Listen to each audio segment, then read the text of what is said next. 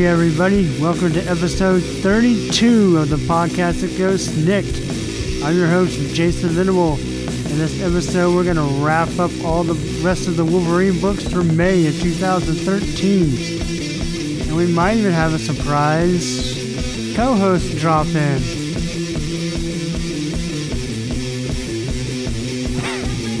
oh, yeah. Yeah, that was your cue. And um, also, it's storming outside, so you'll probably hear my dog Max jumping on the door a lot this episode because he wants to go outside and he can't. So, right, he got his cue. Why couldn't you get your cue? I need to get you some doggy biscuits. all right. Well, anyway, that's enough of that. So, uh, all right, here we go.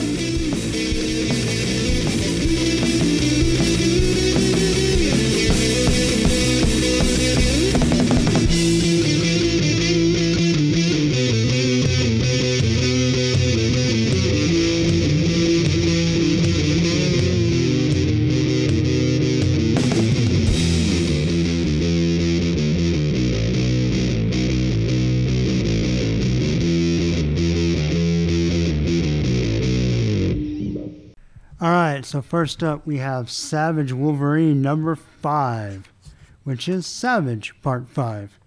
Of course, this is written and drawn by Frank Cho, um, colors by Jason Keith, letters by VC's Cory Petit, and the cover is by Cho and Keith.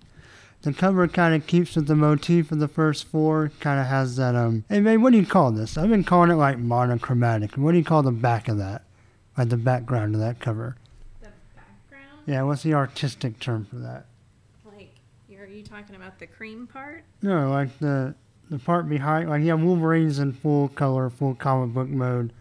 What do you what do you call them? Well, the Hulk is monochromatic. Oh, okay, so monochromatic. Okay, so yeah, you still have the monochromatic background. You have the Hulk, a nice Hulk smash, some jungle weeds, and then Shannon the She Devil throwing a spear, mostly chin and cleavage. And then you have Wolverine in full color. Very, actually, really cool drawing of Wolverine. I really like the way Cho draws Wolverine's claws. So overall, the cover is pretty sweet. I actually like it quite a bit overall. I like the theme that is like all the whole first five covers all kind of have like a unified thing they're doing. Where Wolverine is like in color and popping out of this kind of pulpy background. So I think that's really cool. Okay, so remember we're in the Savage Land and nobody knows why. We have the Dark Walker who is uh, threatening to destroy the universe. He's been imprisoned. He's trying to get free. So he calls the Hulk, and the Hulk now is going to fight Wolverine. Er, he's like, you? Like, of course you're here. Of course, remember they have a nice, uh, quote unquote, friendly uh, rivalry they've had ever since Wolverine's first appearance in The Incredible Hulk. I gotta say, you know, through this whole issue, Wolverine's been battered and his uniform is missing, but his cowl is still present. I'm not sure about that uh, artistic choice by Cho. I kind of wish he was just, we could see Cho draw like his wild hair. I think I might prefer that a little bit to just having a cowl and no shirt. Something about it reminds me of like, you know what it does? It's, um,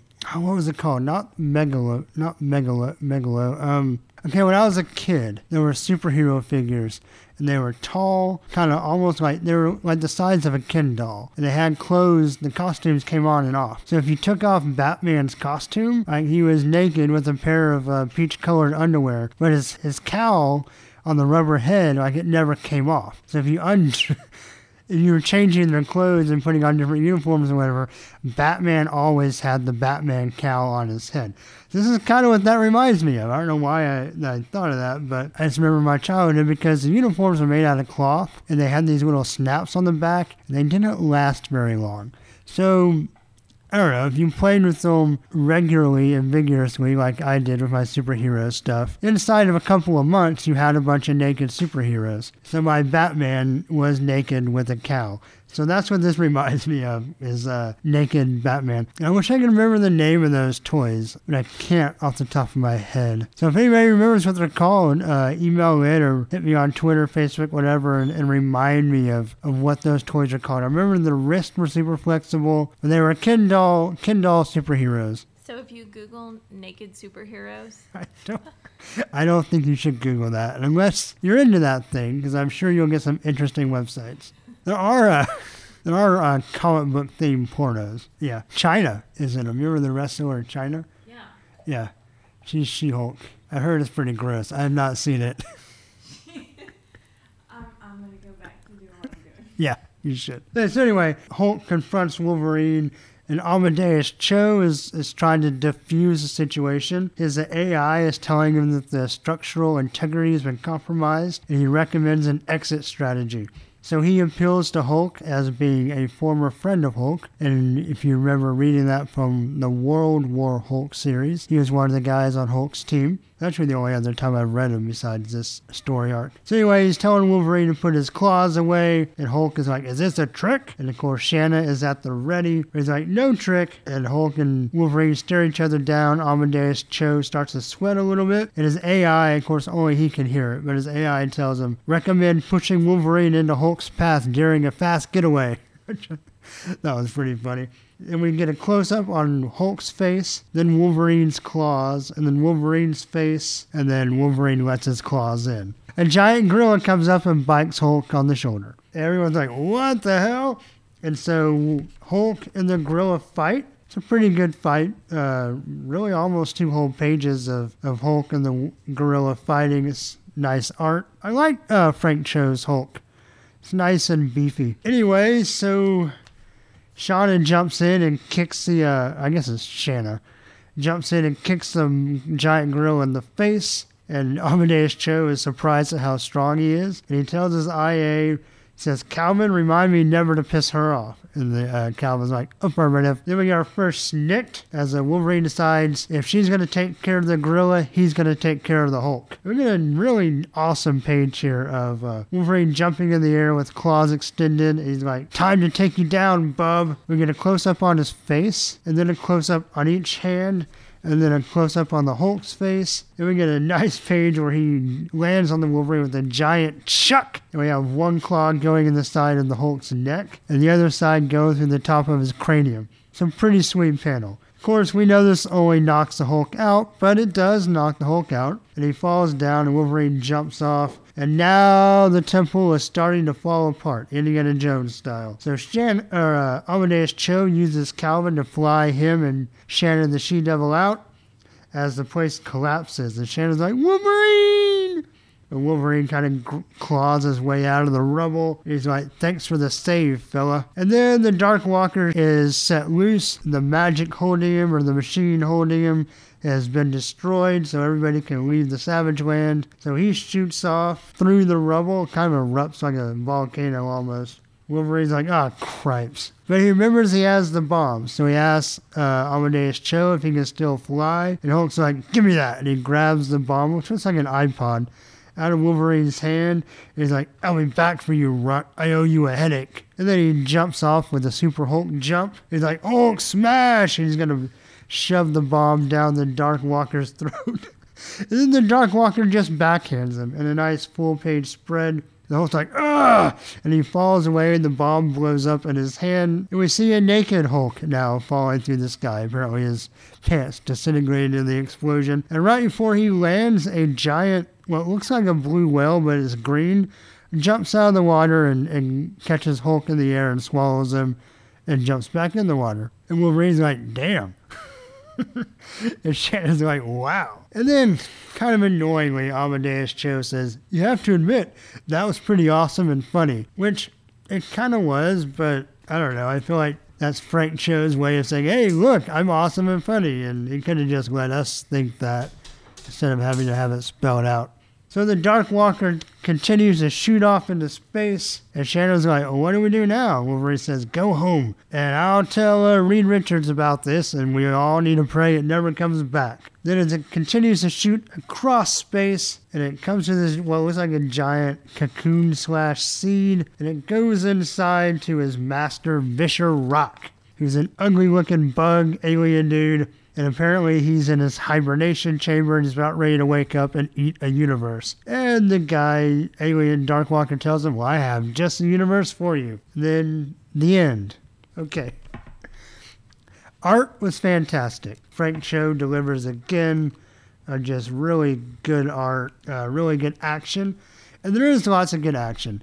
As far as the story, um, it was okay, but it was kind of disappointing on a lot of levels. First of all, when you have the Hulk show up at the end of issue number four, you're expecting a classic Wolverine Hulk throwdown. And you get a couple of good panels of that, but I mean, it's only a couple of pages, and honestly, if you're an old school Wolverine fan, you'd like to see a little more than that. Also, I kind of feel like the story just kind of like, oh, um, right, issue number five is going to be the last part. Uh, let's wrap this up. We never really, I mean, we found out why people were coming to the Savage Land because the Dark Walker was calling them. I don't know, the whole him just shooting off into space seemed very anticlimactic. It was funny, his interaction with the Hulk, but again, kind of obnoxiously pointed out. We were told that it was funny. And then we know that the next story has nothing to do with this guy. And plus, I mean, another universe eater. Don't we have enough of those in the Marvel universe? And definitely a little bit above Wolverine's pay grade. I mean, that's more Fantastic Four kind of stuff. I know we have another super cosmic story coming up with Infinity. I'm assuming this guy's probably not part of that, but I guess he could be. Anyway, the story was fun, but not nearly as much fun as the first four. And kind of really, honestly, the art was really good, but the most exciting part of the issue was the uh, full page ad for the next issue, with features Wolverine and Spider Man, and um, oh yeah, the return of Joe Mad, which I'm super excited about. One of my uh, favorite artists. So super stoked to see him get a turn on the book that kind of overshadowed the uh, anticlimactic end of the story. But it was fun enough. I'm going to give Savage Wolverine number five two out of three claws. It's kind of a just middle of the road too. It's interesting enough, but kind of uh, it seemed just I don't know. The ending seemed rushed. But anyway, Savage Wolverine number five, two out of three claws. All right, let's move on. Okay, so next up is our segment and the X Men. And who's this? It's the invisible person. The invisible person. The invisible person. I'm technically invisible to all those people out there. Technically, yes. Yes. I'm just a, a, a, voice, hopefully a sexy voice, but I'm just a voice. Any voice can be sexy. Yeah, but I'm the like token girl on here. That's true. I think when there's two people, no one can be a token. Well, no, there's three. there's you and Cameron and me. Oh, that's true. And soon to be Andrew. Yeah, so I'm the token you didn't girl. Hear that from me. Oh, did we just let out a spoiler? Maybe. I don't know. Oops. Maybe a surprise. All right. Anyway, uh, Denise is joining me again. Thankfully. Woohoo! I twisted her arm and got her to try out a new book. So she's going to try out Wolverine and the X Men number 30 with me. That is the prologue to the Hellfire saga, which I'm pretty stoked about. Kind of, this story is going to kind of put a cap on a lot of the subplots that have been going on, really almost all 30 issues so far. So I'm looking forward to seeing how a lot of those uh, pan out. I will say, for you listeners out there, so you you gave me a little rundown of sort of what I needed to know. I did my best, yeah. Yeah. Had you not told me any of that, with the exception of a handful of things, I think I could have figured it out. Okay. Well, that's good to know. That means Jason Aaron is doing a good job at making the books accessible. Okay, so this is the Hellfire Saga Prelude, written by Jason Aaron, art mostly by Pascal Ferry with an assist by Pepe Larraz. I'm sorry. He's a good artist, and I don't mean to laugh, but I just I didn't think of it when I read it. When I just said it, I thought of Pepe Le Pew. Um, and also Salva Espin. The colors are by James Campbell. The letters are by VC's Clayton Coles. Or Cowles, maybe? Cowles. Okay. And the cover is by Nick Bradshaw and Laura Martin. And I really like this cover. Um, of course, I'm a Bradshaw fan, no secret. I don't know, we have Beast. I gotta say, Bradshaw's version of the new Beast, and this isn't a knock, but it he's supposed to be kind of monkey-ish, so we have that kind of King Kong thing. But he also reminds me of Beast Man from He-Man. Yes, but in a good Make way. him orange, and Yeah. it's totally Beast Man. Yeah. So anyway, but it's a really cool pose, a nice action. I like the way he's jumping over Broo, and uh, Beast is jumping at some sort of creature with purple electricity. I do have to laugh. So he's obviously a Sith Lord, right? Sure. I, I have to. I laughed because the little guy underneath Beast has clothes on, and yet in the comic he has no clothes on. Doesn't he have trunks? Okay, so he's got running shorts, Yes. but he didn't have a shirt on. Okay, well, this, In is, fact, a, I this think- is an artistic depiction that represents the vibe of the comic. It doesn't have to be panel for panel. Well, okay. And it's not even the same guy that drew the comic. Well, and I was gonna ask you: Is the guy who drew the comic has he ever drawn for television, like kids' cartoons? No, but part of this reminded me of that. There was one scene. Yeah, no, they definitely had that vibe. And he doesn't usually have that vibe. I'm actually, before we get too far into it, I was pretty stoked to see Pascal Ferry's name on the cover. Um, I've read him mostly before. I know he's done some Marvel stuff. I think he's done Thor. And I actually think he's done a little bit of X Men from time to time, little runs here. But what I remember him most from is his stuff at DC doing Superman. And I actually think his style fits Superman really well. And he's actually, I know there's a long list of people that that people love to draw Superman, but I, I actually put Pascal Ferry pretty high on my list Oh, as far as Superman artists go. Uh, we'll kind of talk more about how I felt about him in this issue. It was overall positive. But anyway, all right, so let's uh, get into it. Is setting up the Hellfire Saga. So we get an opening full page spread with Wolverine and Rachel uh, cutting up some Hellfire Club goons. And I thought this was a really cool panel, a really cool page. Uh, it's nice action, thought the art was good. I like the color, the muted color, kind of. See, yours is muted. Mine, not so much. But again, I'm on the iPad. Oh, yeah, you're on the on the comic. Yeah. So my colors are real not bright like- and yeah. vibrant. I mean, it's not like completely scaled down, but I feel like it's not. It's not nearly as bright as it is on you. Um, Mine glows in the dark. I like the the broken mask of the Hellfire Club guys. I just I don't know. I thought this was a really really cool panel. So a really great way to start the issue. I do like how. Boring you already? I'm sorry. hey, I just ran She almost just- five miles. yeah, you did. Uh, That's why you smell so fresh. shh. That's the beauty of a podcast. There's no Uh, smell-o-vision. uh, I, I do like Wolverines are it it's big and red and bold and in your face. And it jumps off the page because even on mine, it's a brighter red than the Yes. other reds on the page. Yes. So while it's probably not as bright as yours, it's definitely brighter. Yeah, or not. Yeah. Yeah, yours is like on fire. but yeah, no, I really I enjoy from this page Pascal Ferry's Wolverine and his Rachel Grey Summers. Yeah, I really like the page.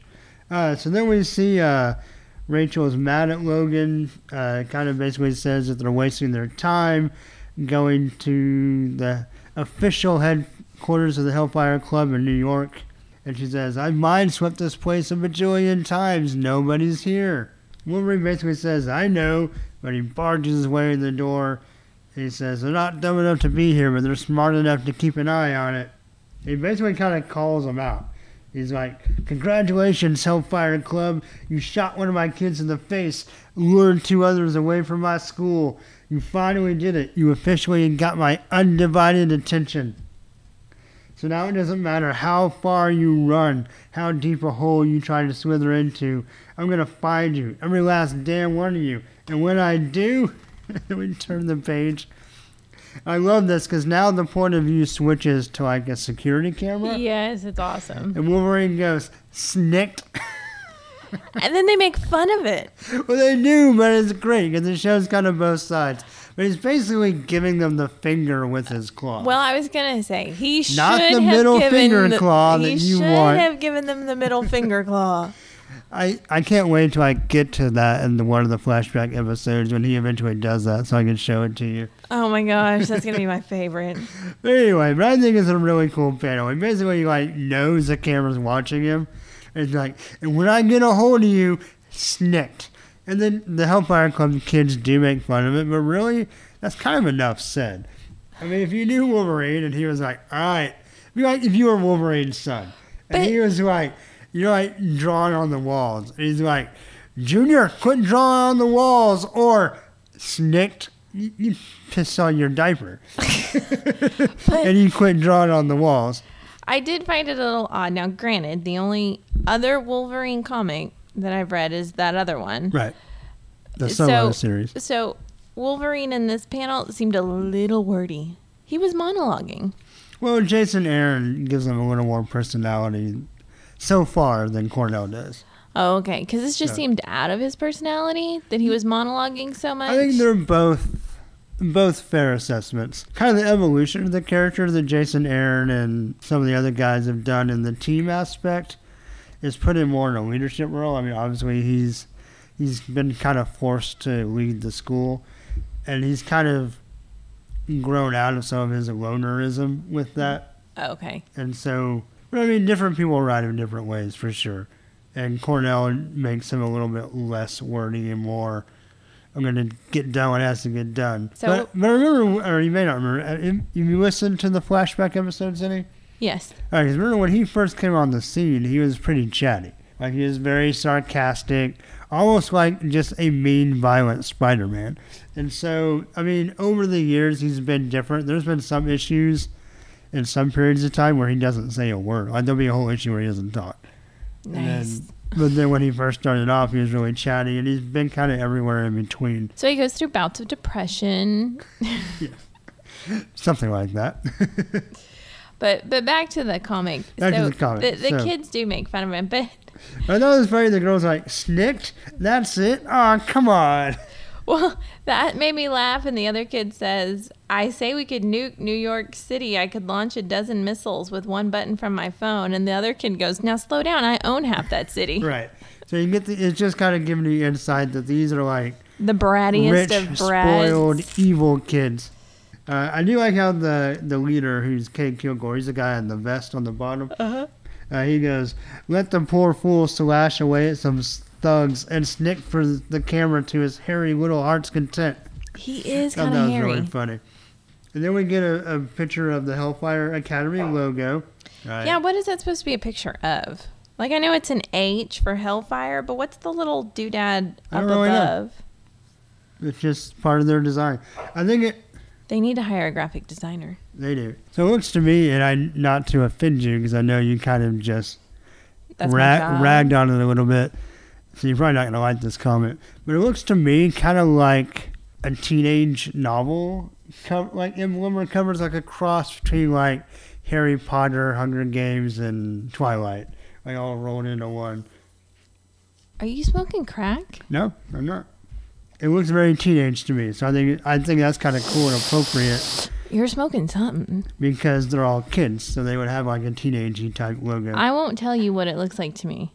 Well, you, it's either phallic or vaginal if you're making that face. yeah, it's a little bit of both. Okay. Well, either way, so we see the little logo on the flag hanging outside their school. And then we switch over to uh, the peak headquarters of SWORD, which of course is basically S.H.I.E.L.D. in space. Okay, that was one thing that confused me. So then uh, we have Abigail and Beast jaw jacking at each other. Beast is wearing my running shorts. I think Yes, I want them is. back. he barely fits in them, too. I know. But um, anyway, he's basically he is brought Broo to the station to meet Doctor was it Blood Claw, Blood. Starblood, Starblood. Uh, and basically, this is the guy who is like they say an uh, extreme zoologist, best-selling author, murderer of multiple species. Basically, he goes around and kills things across the universe to dissect them and study them. So he's like the Leonardo da Vinci of. I don't remember future. Leonardo da Vinci killing things and dissecting them all over the No, universe. he, but Leonardo da Vinci used to dig up corpses so he could dissect Oh. them. I did not know that. Right? So kind of, if Leonardo if Da Vinci had killed people instead of digging up people that are already dead, yes.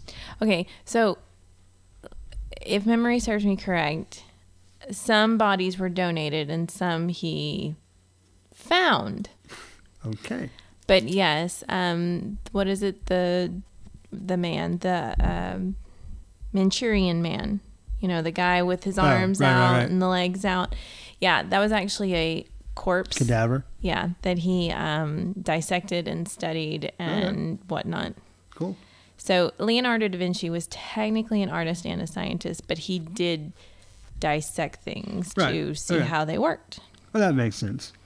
Anyway, when this guy doesn't wait till they're dead to see how they work. Oh, Yeah. okay. So he, uh, but basically, as much of a uh, psychopath, super violent murderer that he is, he's also very brilliant. And so Beast has come to him here in containment to appeal to his intellect to help him try to figure out what's wrong with Broo. Which is the the student who got shot. The student who got shot by the Hellfire Club and has since um, almost been lobotomized back to an animal state. Which is funny, they keep him on a leash. and he um, has no pants. But so basically, they, they meet, and I think uh, Pascal Ferry's Doctor Starblood looks uh, pretty menacing. Except, why does he glow? I don't know that he was introduced right after the last Tron movie came out, and I think his design owes a little bit to Tron. oh. So He they're just- actually reminds me of a cross between if Tron and Hellboy had a baby. I can see that, yeah.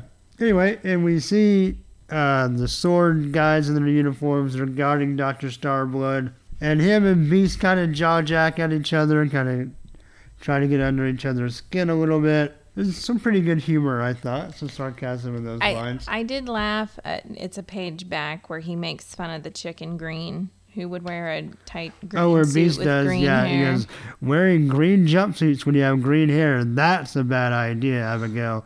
This this is an act of utter desperation. But basically, he's bas- uh, Dr. Starblood is basically like, oh, someone shot this poor Broo and turned him back into a brood. How sad. He has no sympathy for the situation at all from a biological standpoint. But he kind of makes fun of what Beast did. He basically says there was brain damage.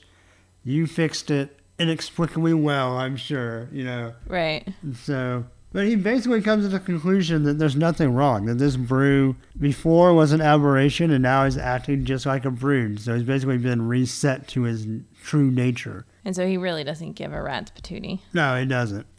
In fact, he appreciates him as the violent creature that he is. Now, what I find interesting is this little Broo, you know, that he's on a leash and he makes little noises and it looks like he screams and yells and spits and Yeah. But then at the end when he says there's nothing here to be fixed and the little character kind of growls, it's almost like the character himself cannot talk. But he can still understand it here. Yes. I think that's kind of what we're supposed to infer that there's still some reason in him. Yeah. like kind of the ghost of the Broo that we came to know and love through this series. It's like he's trapped in his head but he can't get out. Right. And you can obviously understand some because it got well, we'll get to that in a minute. Yeah. But um all right, so we switch back to the school and uh, Iceman, Storm, and Kitty Pryde are trying to figure out why Idie left, which was the end of last issue, to um, join the Hellfire Club. And they figure out, I think it's funny that they know because Glob Herman, one of the other students that left, Uh-huh. uh, tweeted about it. Anyway, Storm uh, laments that they're the worst X Men professors ever. And um, basically, they find out that someone was sending emails from inside the network. So there was either a student or teacher that was emailing the other students from the inside. So a traitor in the midst. I do like uh, Storm's mohawk, by the way. Side yes, note. that's a new, uh, a new old uh, thing. She had it back in the 80s and she returned to it after she divorced the Black Panther. To get in touch with her wild side again. Gotcha. All right, so they determine that there's a traitor. Wait a second. Why is. I'm wondering if you're about to say Okay, so in this middle panel, it looks like Kitty is sitting in some weird, super ergonomic desk chair. no, she's floating. And here, what's behind her? Oh yeah, It was. It looks like a chair, right? yeah. Then in the bottom panel, She's, she's, sitting crossed out, floating. Actually, it doesn't. It looks like she's sitting in a chair. and The chair's invisible. that that's That's weird. I wonder if the chair got left out or what. But I don't think Kitty can float. I'm not aware of that power set. what is her power? uh, her power is to turn intangible. She can. It's called phasing. So she can phase through things. you remember in the in the third movie, the Oh, girl yeah, the who girl. ran through the wall, ran Juno? through the juggernaut? Yes, Ellen Page. Yes. All right, that, that's Kitty Pryde. Okay. Yeah, I think uh, somebody goofed. I think someone meant to draw a chair and forgot. Yeah. I think they were like, "Hey, she's floating." Right. So we have Quentin Quire, one of my favorite of the students. It's like his snarky, sarcastic attitude. Anyway, apparently he's mentally eavesdropping, which he has the power to do that. I like his I was right shirt because he's been wearing a Cyclops was right shirt. this is kind of just a different take on it, so I think it's pretty funny. When does he wear the "I was wrong" shirt? Oh, never. He's never wrong. Oh, he's in- one of those not in his kids. mind. Yeah. So um, basically, like he runs through kind of the different possibilities. He's like, I bet it's Warbird. He never trusted her. No one knows what Doop is doing. Doop's the little swabber guy later that doesn't he speaks an alien language. Gotcha. He goes out to the statue where uh, Idie left Broo tied up, and he says that the security footage shows her whispering something, and he wishes he knew what it was. And then he sees a BAMF, which are been running around the campus, causing mischief. What are those? Uh, they're from the Because it reminded me of the Azazel's dimension. They all look like Nightcrawler. yeah. Okay. And their BAMF is the sound Nightcrawler makes. I really dislike that part of Nightcrawler's retcon origin, but the BAMFs are kind of cool just because they're like little gremlins. Gotcha. I don't really like where they come from, though. I tolerate them because they're fun in the story, but so Nightcrawler is one of these guys.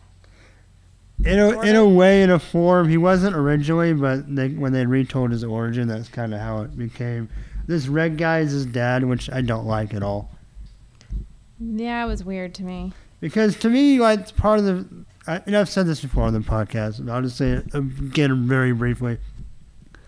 Part of the cool thing about Nightcrawler was that he was this guy. He was very spiritual and religious, and had like the to be a heart of an angel. right? Yeah, he had the heart of an angel, but he looked like a demon.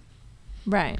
And to me, if he randomly looks like that, that's more compelling of a story.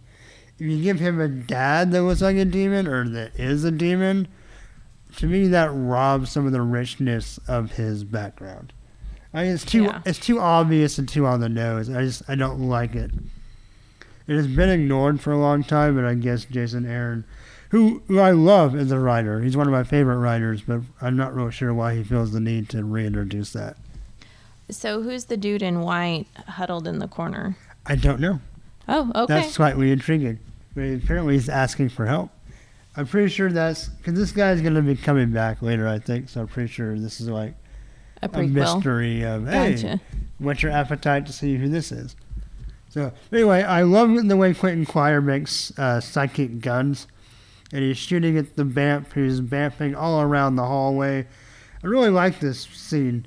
The perspective on his legs is kind of weird on that page, but it's kind of cartoony, which I'm guessing this is one of the panels that Yeah. he asked if he'd worked on cartoons before. But the BAMF bouncing around and his acrobatics I thought looked really cool.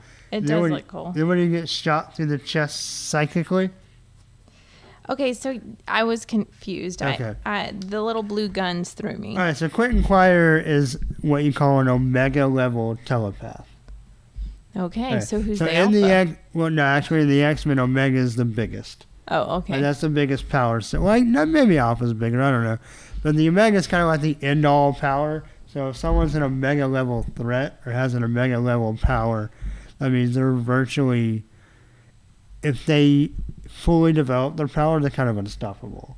Like they can only stop themselves in a way, so or in theory, this Omega kid can be a threat. They set this kid up to be a super big threat if you were to ever like lose control or go rogue or whatever. Gotcha. interesting since he's had time periods where he's been bad, a bad guy. He kind of is like a mutant punk rocker. Like he wants to cause The trouble. mohawk gave it Yeah, away. right, right, and the pink hair, right. So basically, one of the ways he can use his powers, he can read minds like he did earlier in the issue. Right. Um, he can even control people. There was a little miniseries where he tried to control Wolverine. Um, How'd that work out for him? not too great. I didn't think so. yeah, um, but he can also uh, make telepathic right, I guess items. And so this is not the first time he's done this. He likes to make uh, telepathic guns where he shoots psychic bullets. Gotcha. Right. But this panel where the BAMF gets shot, I thought looked really cool. So I really dug the art, especially on this page. So then the other BAMFs gather around to see what's going on.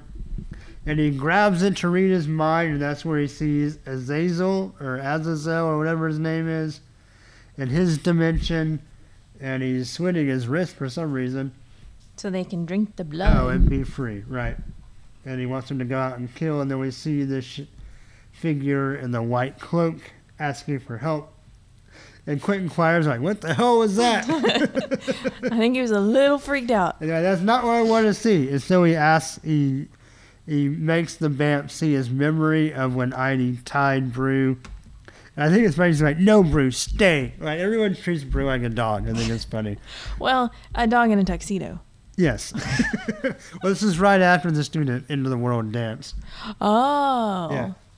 Which only the X Men would have a dance about the end of the world. But anyway. Of course. yeah. But that was during the Avengers versus X Men where they thought Cyclops and the Phoenix Force were going to destroy the world.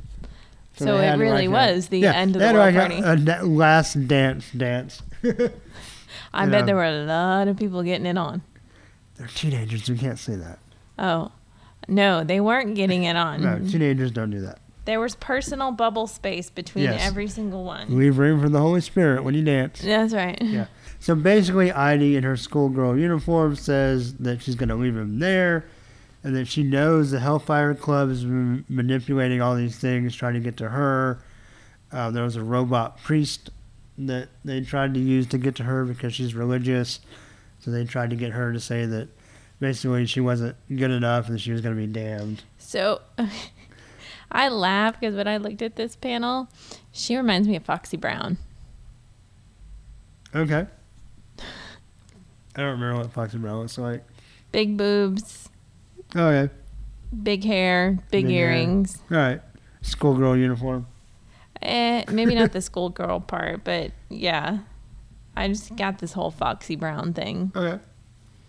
Anyway, she determines that it's the Hellfire Club that's been trying to get screw with her, and that they're also the ones that shot Broo, because he was shot in the same church where the robot priest was, Gotcha. because he had gone to try to find her, and that's why he got shot. Oh, Um, she's got guilt. yeah, she oh, she has major guilt issues. That came about kind of sudden, but I talked about that when it happened, so I won't retread that. But basically, she decides she's going to infiltrate the Hellfire Club. Dun dun dun. double agent. And so she leaves Broo there, but she kind of leaves the impression that it's a one way mission. Almost like a suicide mission. Yeah, I got that like, feeling she "Goodbye wasn't forever." coming back. Right. And then so Quentin Quires, who is. Alright, so we, I don't know, I forgot to tell you. There's kind of an interesting love triangle between these three. So Broo, when he was had nice and had a personality, Right. Him and Quentin Quire both liked Idie.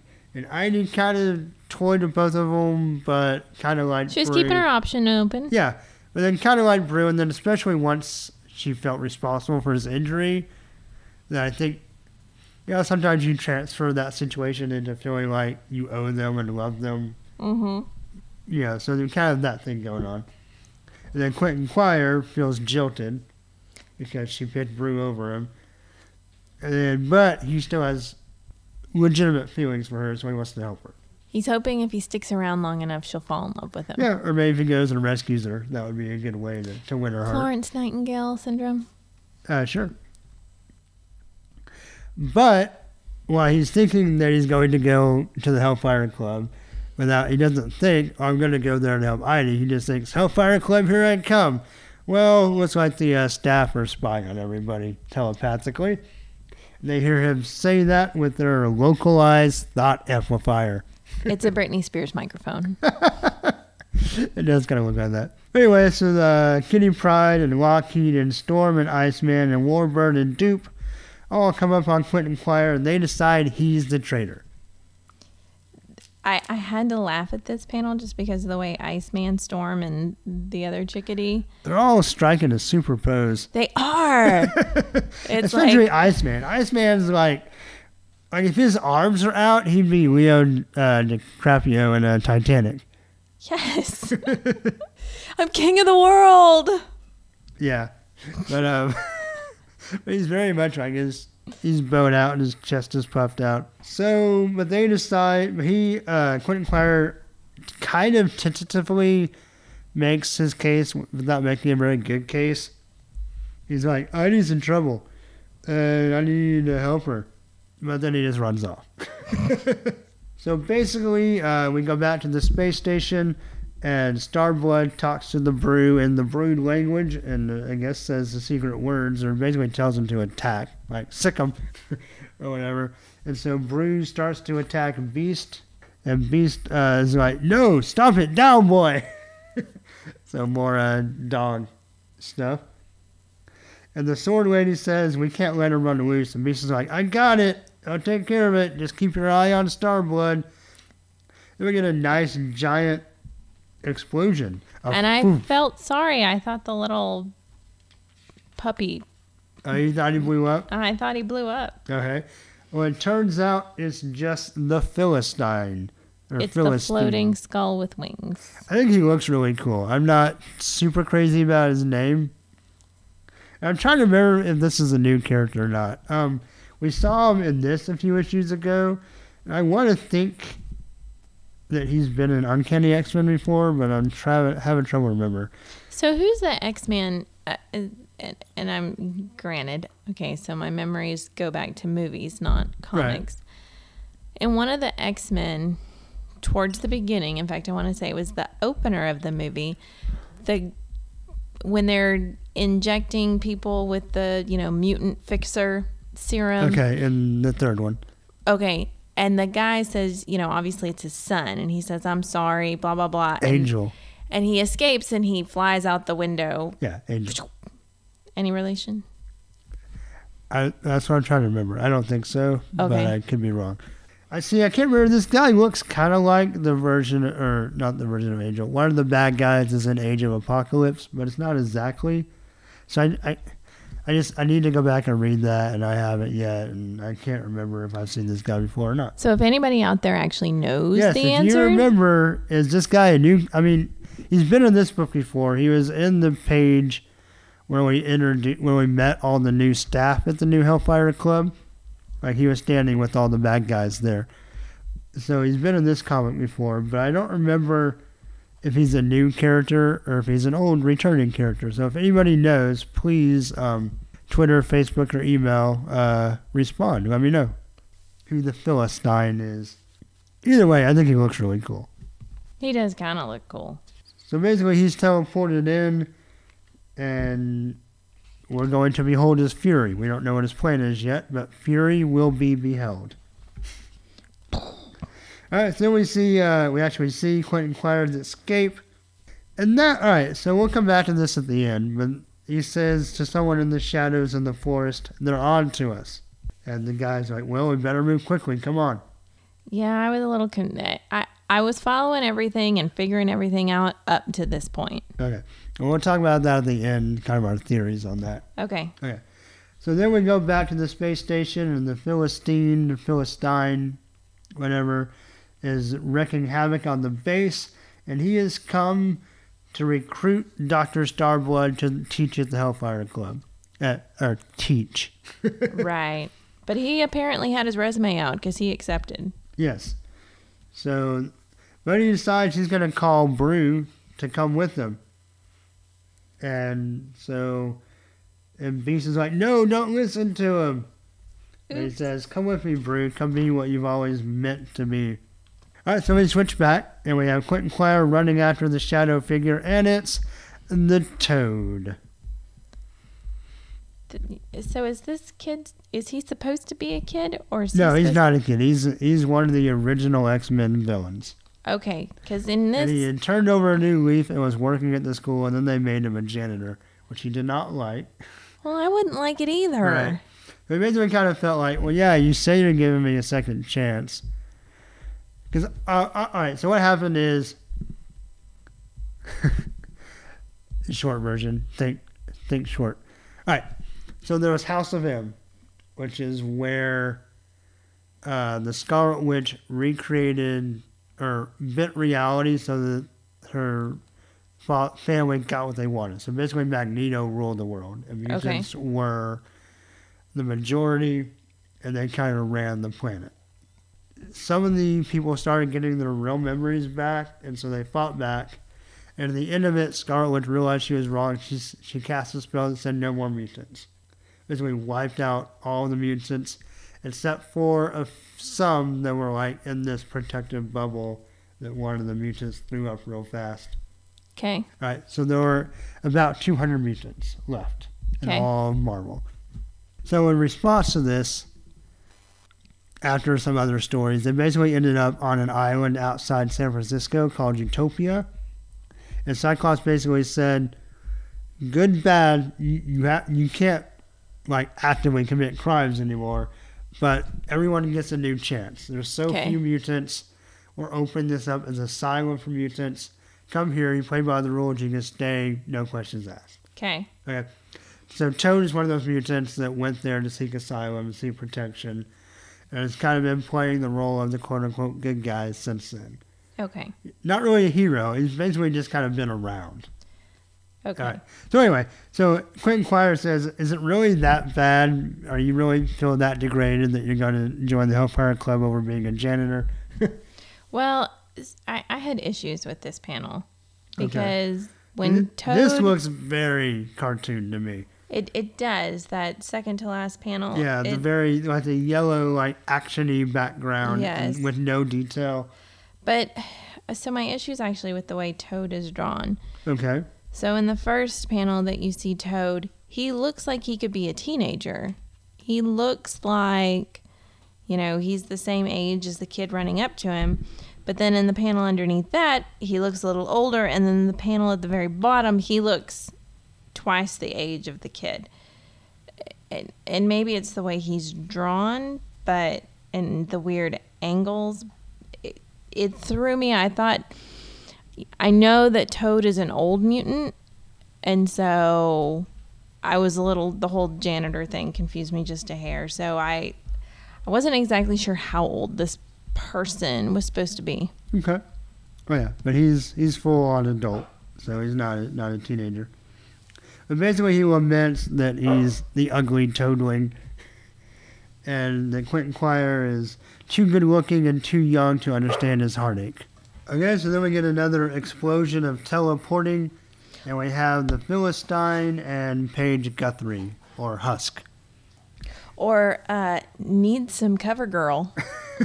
I actually really like the way Pasqual Ferry draws her. Uh, she really looks unhinged, and she looks like just psycho. Like she's more and more my sweetie poo, she's got this giant smile on her face. Kind of reminds me of uh, Harley Quinn. Yes. Like I hear that voice from the TV show.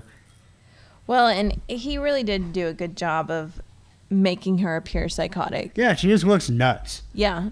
and, and that reflects that her external instability has led to an internal instability, and so She's just that time of the month every day. every day, all day. So basically, Hu- uh, Toad and Husk reunite. They can now be together forever. And then she goes, then she just flips out. She goes from super manic to super bitchy. it's like, not like this damn place. Burn in hell, Jean Grey School. Burn in hell forever, X Men. she had a little Carrie moment. Yeah. Yeah, so she just went completely nuts. And then Quentin Quire's like, um, wait a second. And he sees Broo and Dr. Starblood. And he's like, oh, is it too late to change my mind? But then they all teleport away. So there's a there's an error. An error. Okay. Yeah, there's a mistake in the comic. What's that? So if you look at the last panel where the kid's saying, "Is it too late to change my mind?" Toad has on purple wristbands. Now look at the panel before. He's wearing purple, Purple latex gloves. gloves. And the panel before that, neither. Yes. uh oh. All right, so Marvel has a thing called the No Prize. the no prize. No prize. The no prize is what you get, or used to get. I think they still do them. I don't. No, they never actually give them. But um, because it's a no prize. It's a no prize. But basically, what you would do to, to try to get a no prize back in the old days, you would write in a letter. And if you saw a mistake, you would write in and explain how it's not really a mistake. You come up with some cockamamie explanation for how it actually works and makes sense. Like his latex gloves So I'm gonna give you. I'm gonna give you an opportunity to see if you can uh, come up with a no prize scenario for the toad's hands in this situation. Oh, I already got it. Okay, what do you got? Okay, Lay it on me. so Toad has no. All right, listeners, this is potential no prize. So if she doesn't send this in, you listen and, and write it down. You can send it in and try to win a no prize. And remember, I get paid to make stuff up, so I'm in right. advertising. That's right. So you're paid to lie. What do you got? All right. So Toad has no gloves on, no wristband, no nothing when he Yes. sees the kid. Okay, Yeah. but he touches his hand Yes. and he realizes, holy schmacks, what if this kid's got like, you know, some sort of disease? He's been traveling around with this BAMF. So he throws on a pair of latex gloves, but then he realized, then, you know, the heat from all the materialization. Well, Husk is on fire, part of her. Yes. Well, So she burns away the gloves she burns away the, the, gloves except for the wristband. All right, I like it. Good. You, if I was giving out no prizes, I would give you one. Awesome. I like how Philistine's just hanging out in the background, both his swords out. Like, I am Philistine!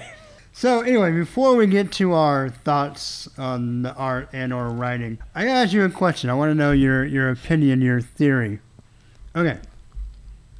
Quentin Quire. Okay. He a double agent here or a triple agent? Okay, so I feel like at first, uh, so the basic premise is that he's a rebellious punk. So there would be a certain amount of the Hellfire Club that would appeal to him anyway. Right. Okay, but kind of the tr- the arc of his character Yes. has been that he's uh, a sarcastic brat. He wants to rebel against everything, but secretly he's enjoyed finding a place, like for the first time, like where he belongs. So he kind of has like this punky exterior, but internally he's kind of grown to almost be one of the leaders among the students. Reluctantly, yes, but it's kind of happened a little bit. All right, so that's his overall kind of story arc. Okay. Now, in this story, when he first talks about when he gets busted for thinking about running off to the Hellfire Club, I have the impression that he's only going to rescue Heidi. So I- that he's going to kind of do the same thing she's doing, like to infiltrate it. Okay? And at the end, he's like, oh, wait, like, this is more, I bit off more than I could chew. Kind of also indicates that maybe he intended to go with not evil purposes. I, I would agree to that one. Okay. The only part I'm curious about, the part I said we come back to, is when he runs off into the woods, he vocalizes to Toad in the shadows, they're on to us. Right. As if, like, okay, they they know I'm coming to the Hellfire Club, we need to skedaddle.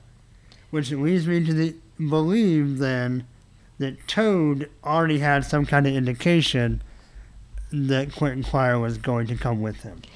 Okay, so not reading the issues beforehand, I think, and knowing the little love triangle that you informed us of, Yeah.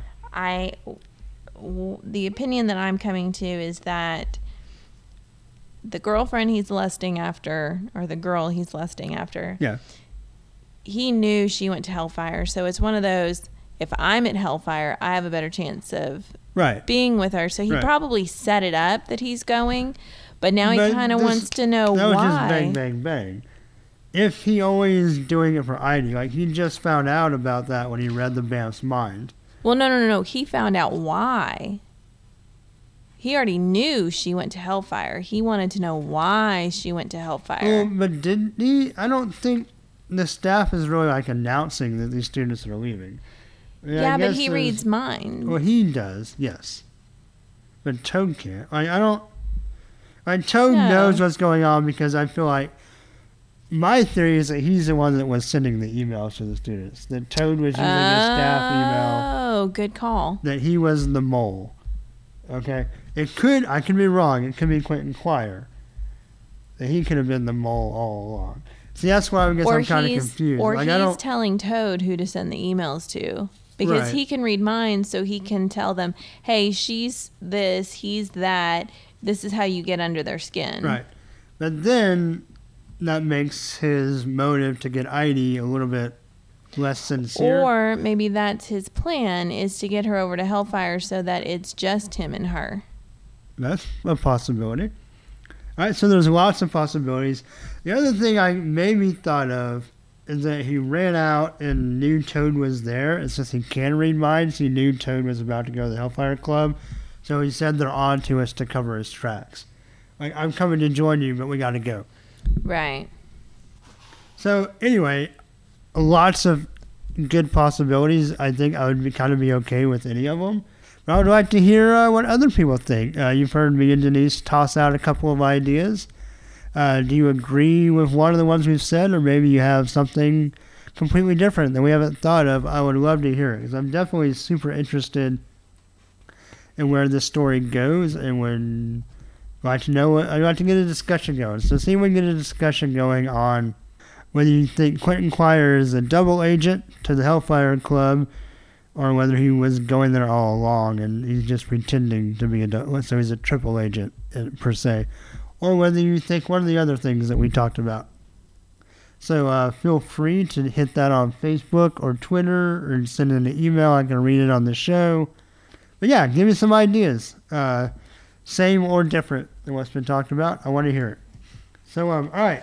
So that said, let's kind of get ready to uh, get ready to grade the book. Like I said, I'm a, I'm a Pasqual Ferry fan. I thought, and of course, we had these other two people do the last little bit, and I don't know exactly what page they started on. I will say um, The drawing is different. it is different, but they were definitely trying. Either they found someone that intentionally was in the same style, or these guys were trying to draw like Ferry to make it more cohesive. So it's not like a super break. Um, I feel like by at least the page Quentin Quire leaves, that that's new art. I think that this is still Ferry, don't you think? The page with the the Philistine showing up. Yes. Um, the page is where I think it changes, actually. I, I have a different view. Um, I think it's, I'm sorry, I'm trying to get to it. Uh, this page right here, See, I think these are still Ferry, but I feel like this I, isn't. I, I don't feel like that's the page where he's sort of being interrogated. And the reason why I say that is the way his ear is drawn, and then also the panel where he's um, out front of the statue. Um, it's more sketch like and not. See, I think that is. I think you just got. I think the reason they had a guest artist do the last little bit is because they ran out of time for the issue, and so I think maybe some of the panels are a little more hurried. Because I think that actually looks like his art to me, just knowing the artist.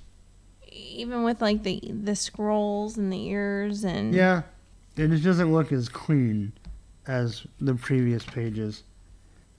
Well, anyway, overall, I like his art a lot. Uh, depending on what he did or didn't do, some of the art is definitely stronger than the rest of it. yes So I'm going to assume that the strongest parts are Ferry, just because I know he's a good artist. As far as the story, I thought it was a great setup for what's to come, with still kind of using some of the subplots from the past. So, um, what do you think? What are what are your thoughts on it?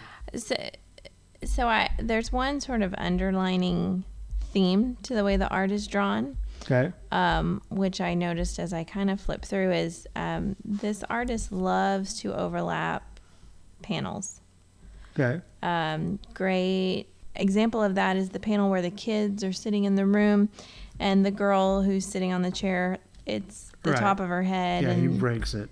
Yeah he breaks the it he breaks it there but then in the very next page beast's foot breaks over like he's literally gripping Yeah. the next panel underneath uh, it's just little things like that Yeah. No, I like, I like that. you know the the And we have the Starblood's hair. Or yes not hair, his tentacles or whatever. his horns whatever those Yeah. are and you know the next And page Storm. storm, Yeah. So I I But it's not every panel, so it's not overdone too much. no. In fact, in some of them where it is, sometimes it's minute, like it's the tip of a gun going over. Right. And but what I like about it is it does sort of bring all the panels together and it creates motion. Yes, I agree. No, I think he's a very talented artist. That's why I'm assuming that the panels that aren't as good weren't him. not that they were bad. I'm not trying to disparage the guest artists, and I'm sure Pasqual Ferry was very grateful for the assist to meet the deadline. But um, you, you just you can definitely tell there's some panels that aren't quite as awesome as the others. I guess I would say it that way. I Toad is one of those. I I I did not like the way Toad was drawn. I feel like in every panel I'm seeing a completely different person. I can see that a little bit. I guess I just attributed that to facial expressions, but he definitely looks thinner in this bottom panel where he's grabbing Quentin.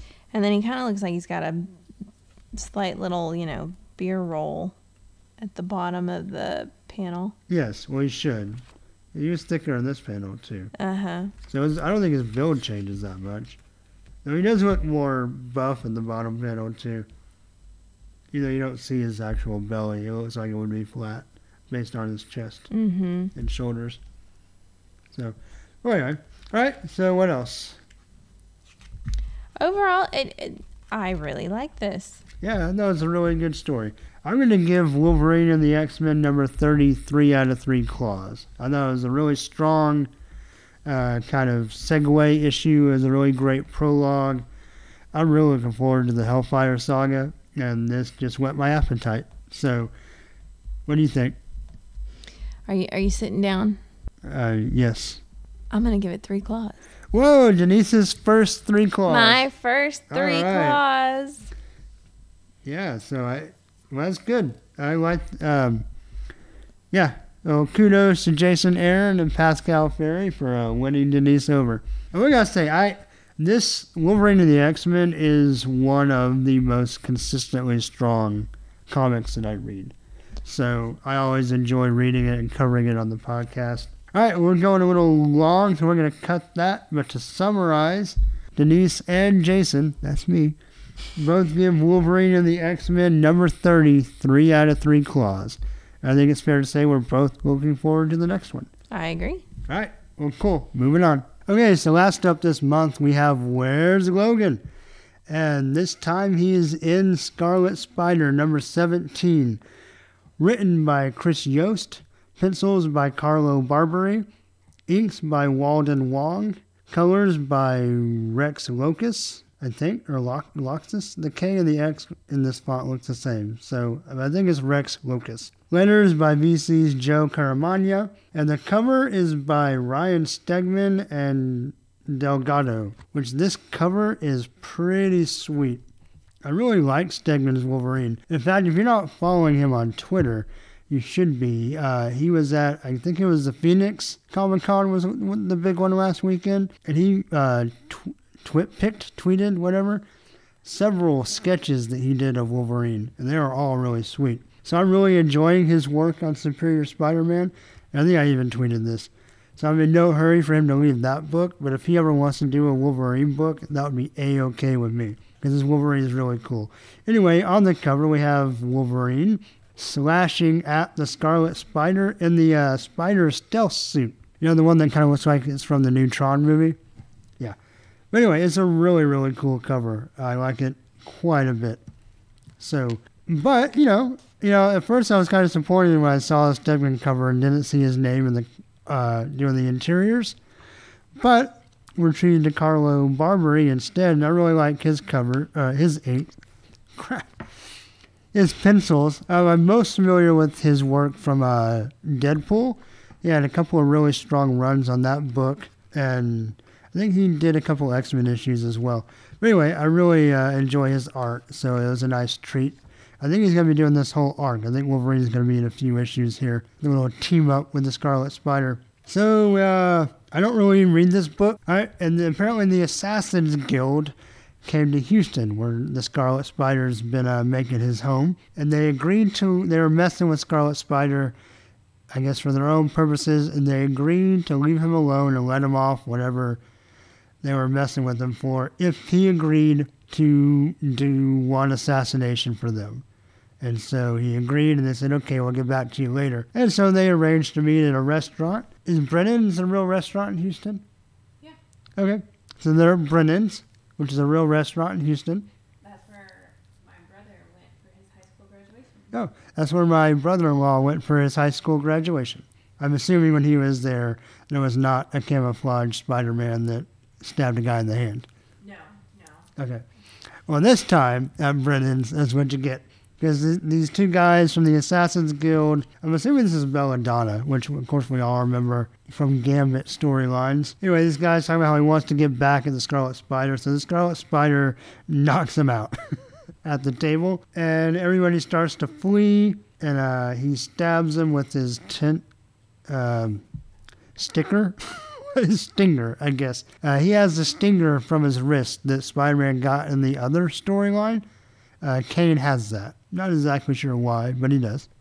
And I like it, so it's okay. But he stings the guy through the hand, and Belladonna tells the other guy to leave. And so um, he sits down to meet with Belladonna and find out what his last job is going to be, which that's, that's what re- this reminds me of. Is you know the tons of movies where the guy wants to change his life, but he has one last thing he has to do before he can turn over a new leaf. So I feel like this is what uh, Scarlet Spider is doing.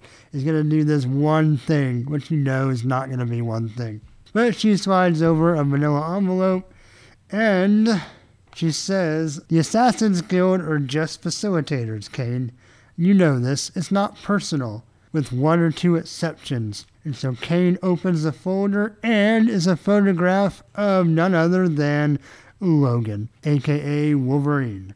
She says, basically, we're going to destroy you and your family and friends and let you kill Wolverine for us. And he kind of, we get the nice uh, dot, dot, dot, which kind of in comic text means that he's holding, like, sighing or holding his breast. And he's like, Holding his breast.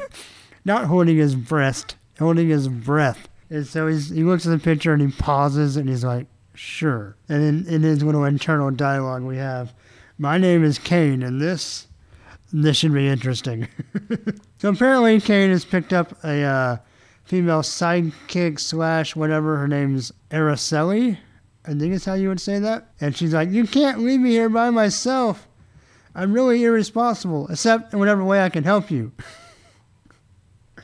and she begs and begs and begs. He's like, all right, be quiet. And he pulls out a, a fake passport and says, you're coming. And they're going back to New York, which, of course, remember, Kaine left to go to Houston to get away from New York on the pretense that he would probably never really go back. But here he is. And he's in the limo driving through New York. And Araceli's like, look, this is so New York. And she sees the real Spider Man flying by. Or not flying, swinging by. So then we switch to the Jean Grey School for Higher Learning, and uh, Kaine kind of gives his spiel that he's a clone of Spider-Man. He can stick to walls, shoot webs, and talk to spiders. So he has some different powers than Spider-Man, but he's still Peter Parker's clone. And he talks about how all the crazy stuff he's done in this book so far, that this school of mutants is the craziest and then he sees uh, Wolverine. So apparently he's spying on the school through the spiders that are already in the school. And we see a spider crawling around on Wolverine's bookshelf, watching Wolverine drinking a pint of beer in his office. And so Araceli is dressed up in a crazy costume that looks kind of like uh, the girl from uh, Guardians of the Galaxy, uh, Thanos' daughter. Um, her name is escaping me right this second, but looks oddly like her. and Kaine's like, Why are you doing this to me? And she's like, What? And he says, The costume. And she goes, It's great, right? What are the spiders telling you now? Do you name them? Are they your pets? I get the feeling this girl is written to be very annoying. He's like, What? No, I don't really talk to spiders. I just, I can sense what they sense. And he, she asks, What are they sensing now? And Kaine says, Um, they're sensing we better make quick work of this or the X Men are going to kick our butts. kind of needs to get in and kill Wolverine and get out because he doesn't want to take on the whole school. And so she says she declares her code name is Hummingbird, and he's like, "Whatever, you know the plan, right?" And she kind of pauses and says, "Uh, I forgot the plan." He goes, "Just knock on the door." And he goes, stealth mode invisible. So she rings the bell, and apparently she's some sort of telepath.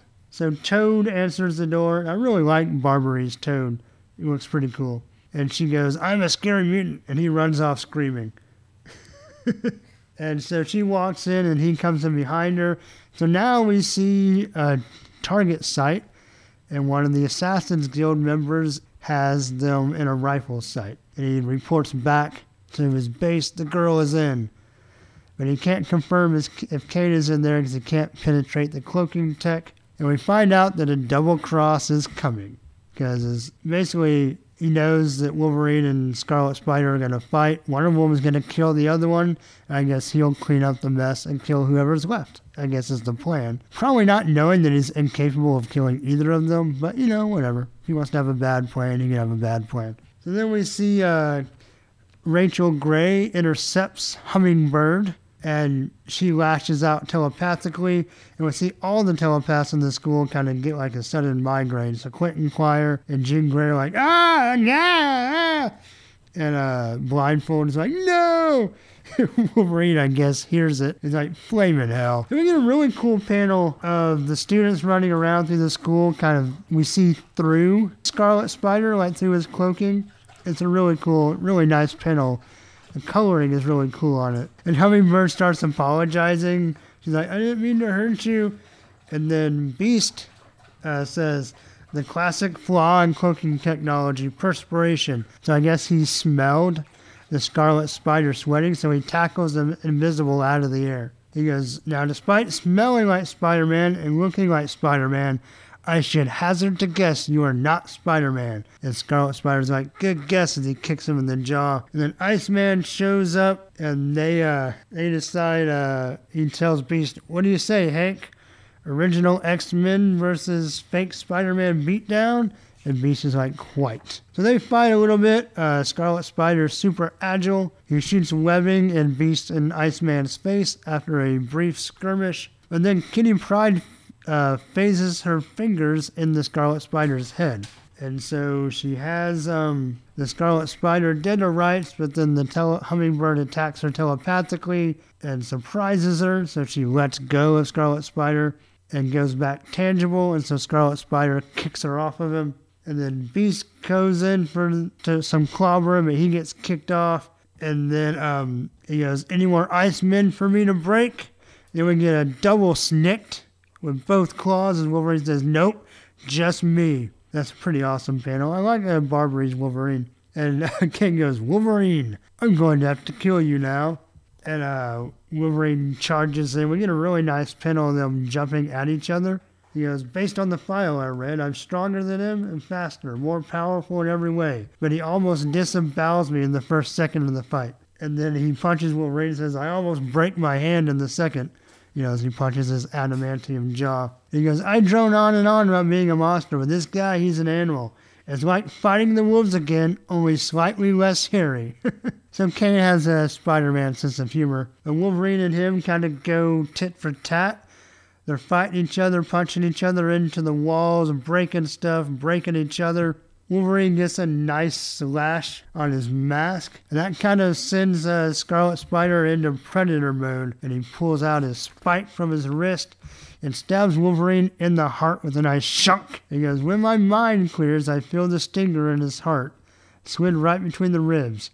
I feel it piercing the muscle, still beating. And without thinking, I pull, rending his heart in two. So he pulls out, Wolverine's bleeding all over the place. And of course, he assumes Wolverine is dead. I don't know if he knows about the healing factor or not, but he's like, all right, who's next? With Wolverine's blood dripping off of his spike, his stinger, and to be continued. Okay, I thought that was pretty cool. Uh, like I said, I don't really, haven't really been reading Scarlet Spider, but I do like Christopher Yost, or I guess he's going by Chris Yost now. Thought the dialogue was pretty good. There's some nice humor. Thought the story was pretty quick paced, lots of action, lots of banter. Thought the art was great. I don't believe for a second that Wolverine's dead, but um, I don't think I'm supposed to, so it's okay. I'm assuming that once the Assassins Guild, they're probably going to. Maybe they don't know. I mean, they do though, right? They've invo- they've fought the X Men before. They have to know Wolverine has a healing factor, right? I'm assuming this guy, the outside guy, is gonna assume he's dead and move in to kill the Scarlet Spider. Wolverine's gonna uh, heal, come back, and him and Scarlet Spider will team up and go fight the Assassins Guild. Right? I mean, that's what's gonna happen, right? I feel like it's pretty predictable, but I feel like Chris Yost has the ability to still make that story fun and interesting. So predictability is not always a bad thing in comics. I mean, I've been reading comics for forever. So to me, it's not the surprise is not always in the plot, but in how it's delivered. So I'm looking forward to see if Yost can surprise me in how he delivers this story. But I thought it was really good. It was a great first chapter and a crossover, a really good guest appearance by Wolverine. There's a good two or three whole pages of him fighting the Scarlet Spider. And before that, we get lots of pages of the Scarlet Spider fighting other X Men. So I thought it was really good. So I'm going to give Scarlet Spider number 17 three out of three claws. I want to read the next one. So uh, we'll see where it goes. All right, like I said, Scarlet Spider 17 three out of three claws. Okay, let's wrap up.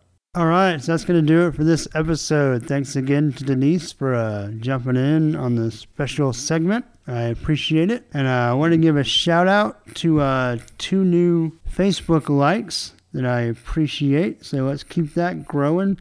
Uh, let me open up my phone here. They are David Hooray and John Wilson. I read Hooray like it sounds. I hope that's right. So, um, anyway, Thank you guys, David and John, both of you, for liking the uh, Facebook page. I really appreciate it. Hope you're enjoying the episodes. Yeah, so if you want to like the Facebook page, you should. Um, it's at facebook.com slash snikt podcast fan page. You can follow me on Twitter at sniktcast. Email is sniktcast at yahoo.com. Leave an iTunes review. The webpage, if you want to get show notes and stuff, is uh, sniktcast.podbean.com. And I guess that's going to do it. So until next episode, hugs and snicks. Bye.